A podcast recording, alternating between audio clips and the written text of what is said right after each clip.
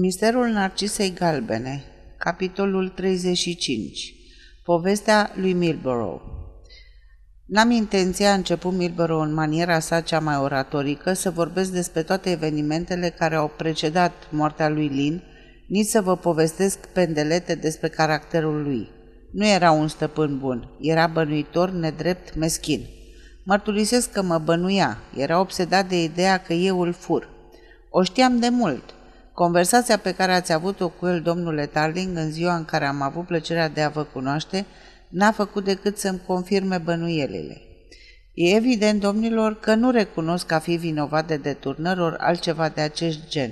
Admit că au fost anumite nereguli de care sunt responsabil, dar nimic mai mult.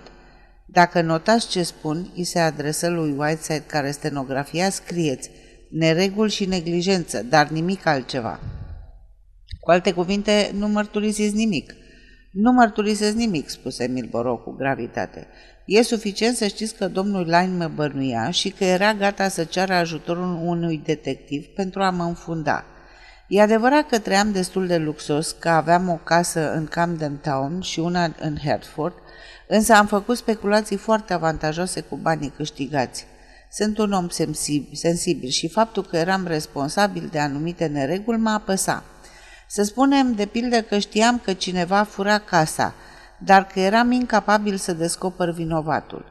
Și ideea că eram responsabil de fondurile casei Lyne nu era suficientă pentru a mă face nefericit. Vorbești ca din carte, zise Whiteside, dar nu cred un cuvânt din ce spui. Te consider hoț, Milborough, dar continuă-ți povestirea. Mulțumesc, ironiză Milborough. Ei bine, mă știam răspunzător, știam că cineva fură și mă gândeam că probabil sunt suspectați și cei care îmi sunt dragi. Vocea îi tremură, se frânse și deveni spartă, că cei care îmi sunt dragi vor suferi din cauza neglijenței mele. Domnișoara Rider fusese concediată fiindcă respinsese avansurile domnului Lyne. Acesta era cuprins de o furie oarbă. Mi-a venit o idee. În seara de după întrevedere, vorbesc de întrevederea dintre domnul Tarling și domnul Lyne, am lucrat până târziu la birou. Făceam ordine pe biroul domnului Lyne.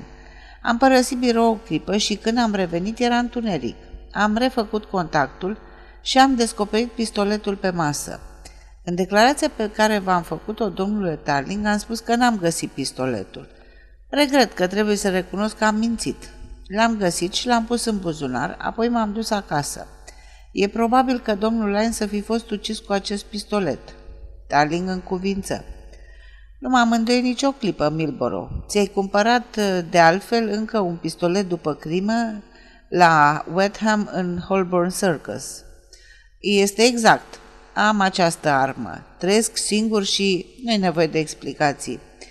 Ți-am spus numai de unde ți-ai cumpărat pistoletul cu care ai tras asupra mea în noaptea în care am dus-o pe Odette la Ashford. Milborough închise ochii cu un aer resemnat de om acuzat pe nedrept. Cred că ar fi mai bine să nu mai discutăm în contradictoriu, zise el. Dacă doriți, mă voi rezuma strict la fapte.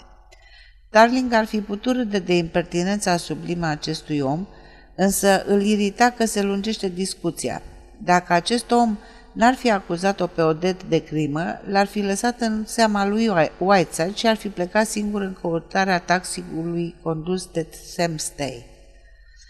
Pe scurt, continuă Milborough, am dus pistoletul acasă, înțelegeți că eram foarte deprimat. Mă simțeam responsabil de tot ce se întâmplase, iar dacă domnul Lyne n-ar fi fost convins de nevinovăția mea, nu aveam altceva de făcut decât să părăsesc această lume. Cu alte cuvinte, aveai de gând să te sinucizi, zise Whiteside. Ați ghicit. ghicit. Domnișoara Rider fusese concediată, iar eu eram la un pas de ruină. Mama ei avea să fie amestecată în acest scandal. Îmi veni atunci o idee. M-am întrebat dacă Odette Rider o iubește destul pe mama ei pentru a face mare la sacrificiu de a lua de pe umeri ei întreaga responsabilitate pentru neregulile din caserie și să plece pe continent până când povestea ar fi fost îngropată. Am văzut-o în momentul în care se pregătea să prindă trenul spre Hertford și am explicat situația. Biata fată fus strobită, dar acceptă propunerea și semnă mărturisirea pe care ați ars-o, domnule Tarling. N-am știut nimic de mărturisire, reproșă Whiteside lui Tarling. Continuă, o să-ți explic mai târziu. Am telegrafiat mamei fetei, anunțându-o că nu mai poate veni în seara aceea. Am trimis o telegramă și domnului Lyne, cerându-i să vină să o vadă pe Odette acasă la ea. Mi-am luat libertatea de a folosi numele Odetei, fiindcă știam că o să-l atragă. Și asta te punea și la adăpost, numele dumitale nu era amestecat. Da, zise Milborough oarecum mirat, ca și cum nu-i trecuse așa ceva prin cap, e adevărat. Am grăbit-o pe domnișoara Rider. Am rugat-o să nu mai treacă pe acasă, că îi aduc eu ce trebuie pentru călătorie la gara Charing Cross. Înțeleg, zise Tarling, așadar dumneata ai făcut valiza. Numai pe jumătate îl corectă Milborough. Am, încerca, am încurcat ora de plecare a trenului și abia împachetând mi-am dat seama că nu o să ajung la timp la gară. M-am înțeles cu domnișoara Rider că dacă nu voi putea fi la gară, îi voi telefona cu un sfert de oră înainte de plecarea trenului. Trebuia să mă aștepte în holul unui hotel din apropierea gării. Când am văzut câte ceasul și că nu voi ajunge la gară, am lăsat-o pe jumătate făcută și am fugit să telefonez din stația de metrou. Pe unde a intrat și a ieșit, portarul mi-a spus că n-a văzut pe nimeni. Am ieșit prin ușa de serviciu. E foarte ușor de intrat în apartament prin spate. Toți la Qatar iau cheie, pe acolo își aduc și își duc bicicletele ori cărbunii. Știu, continuă. Dar trebuie să vă spun ce plan aveam. Aveam de gând să-l aștept pe domnul Lyne, să-l implor, să-i aduc aminte cât de fidel i-am slujit tatălui ani de zile. Apoi, dacă nu renunța la ideea răzbunării, intenționam să mă sinucid sub ochii lui. O spuse cu un ton dramatic, dar Tarling nu fu impresionat, iar Whiteside îl privi răutăcios.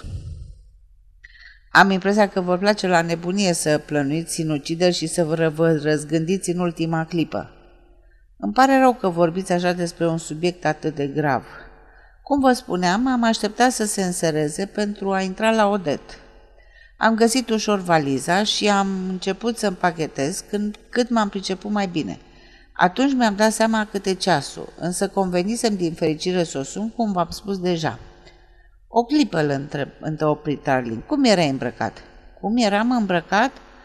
Stai să mă gândesc cu un pardesiu, desigur, era o seară rece și chiar una cu ușoară ceață, dacă vă mai amintiți. Unde era pistoletul? În buzunarul pardesiului, spuse fără ezitare Milborough. Ai rămas cu pardesiul? Nu, l-am angățat într-un cuier la capătul patului, unde cred că își ține domnișoara Odette rochile.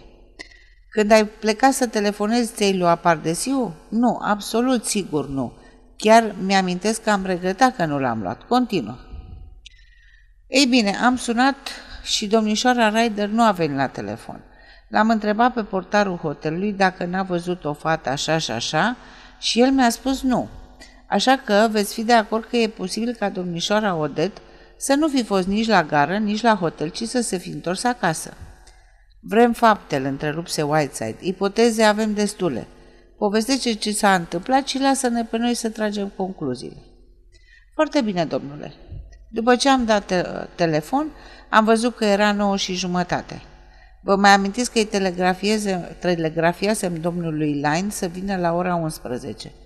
Mă gândeam să fiu la Odette puțin înainte de unsprezece ca să-i deschid lui Lyne, dar nu era deloc necesar să fiu acolo mai devreme.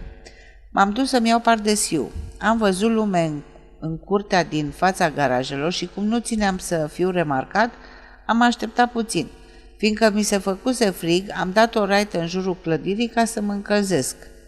Ajungând în fața unui cinematograf, am intrat cu gândul să mă încălzesc și să-mi treacă mai ușor timpul.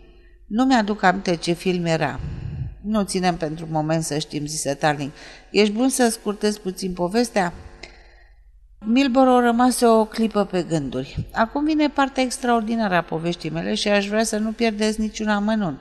În interesul meu ca autorul acestei crime cumplite să ajungă în fața instanței. Tarling îi reteză cu un gest platitudine, dar Milborough nu se lăsa tulburat. Când m-am întors la apartament, curtea era goală. În fața porții era o mașină de două locuri pe care am recunoscut-o ca fiind a domnului Lyne. Ce m-a frapat a fost că ușa de serviciu pe care o încuiasem era deschisă, ca și cea care ducea spre culoarul pe care se ajungea la ușa apartamentului propriu-zis. Am deschis ușa și am intrat. Când plecasem, lăsasem casa în întuneric. Acum ardea o lampă în camera fetei. Am împins ușa și am intrat. Am simțit imediat un miros înțepător de praf de pușcă. Apoi am văzut un om zăcând pe pământ. Întorcându-l cu fața în sus, am descoperit îngrozat, îngrozit că era domnul Lyne. Era mort și rana sângera încă puternic. Am fost întors pe dos. Primul gând, și de multe ori primele idei sunt cele mai bune, a fost că îl ucisese Odette Rider, care, pentru un motiv sau altul, se întorsese acasă. Dar camera e goală și, lucru curios, fereastra care dra spre curtea interioară era larg deschisă. Fereastra, fereastra asta are drugi groși de fier, nimeni nu putea ieși pe acolo, interveni Tarling. Milborough aprobă. Am examinat rana și mi-am dat seama că era mortală, însă cred că nu era chiar mort de-a binelea. Al doilea gând mi-a fost să opresc sângele, am deschis un sertar, am luat primul lucru ce mi-a căzut în mână, o cămașă de noapte, apoi două batiste. Scoțându-i haina și vesta, l-am bandajat cum am putut. Știam că e un caz disperat și chiar cred că era deja mort când am terminat cu legăt- legatul rănii. Eram prea preocupat să mă gândesc pe loc la ce mi-ar, mi s-ar fi putut întâmpla dacă dădea cineva peste mine acolo lângă mort. Dar cum am terminat treaba, am intrat în panică. Mi-am smuls pardesiul din cuier și am luat-o la fugă. Am ajuns la Camden Town într-o stare de nedescris. Ai lăsat lumina aprinsă? Întrebă Tarling. Milborough se gândi o clipă. Da, cred că am lăsat-o aprinsă. Și ai lăsat cadavrul pe jos acolo? O, jur! Și pistoletul nu mai era în buzunar când ai ajuns acasă la dumneata? Nu. Și de ce n-ai anunțat poliția? M-am temut. Muream de frică. Îmi e penibil să recunosc, dar sunt un laș. Nu era nimeni în cameră? Insistă Tarling. N-am văzut pe nimeni. V-am spus că fereastra era deschisă. Ziceți că are bare, adevărat, dar o persoană subțire s-ar fi putut strecura, o femeie. Imposibil, i-o reteză Tarling. S-a măsurat spațiul cu cea mai mare grijă. Abia dacă ar fi putut trece un iepure. N-ai nicio idee cine ar fi putut lua corpul de acolo? Niciuna, declară ferm Milborough. Tarling vrut să mai spună ceva când sună telefonul. Ridică receptorul, îi vorbi o voce spartă și stridentă, așa cum e vocea celor ce nu știu să vorbească la telefon. Te cheamă Tarling? Întrebă vocea. Da, așa mă cheamă. Ai o prietenă, așa-i? Se auzi un chicotit. Tarling simți un fior în spate. Recunoscuse vocea lui Sam Stay. O să o găsești mâine, zise Sam, adică ce mai rămâne din ea. Femeia care l-a înșelat, ce mai rămâne din ea. Se auzi un declic, convorbirea se întrerupse. Tarling no- lovi nervos aparatul.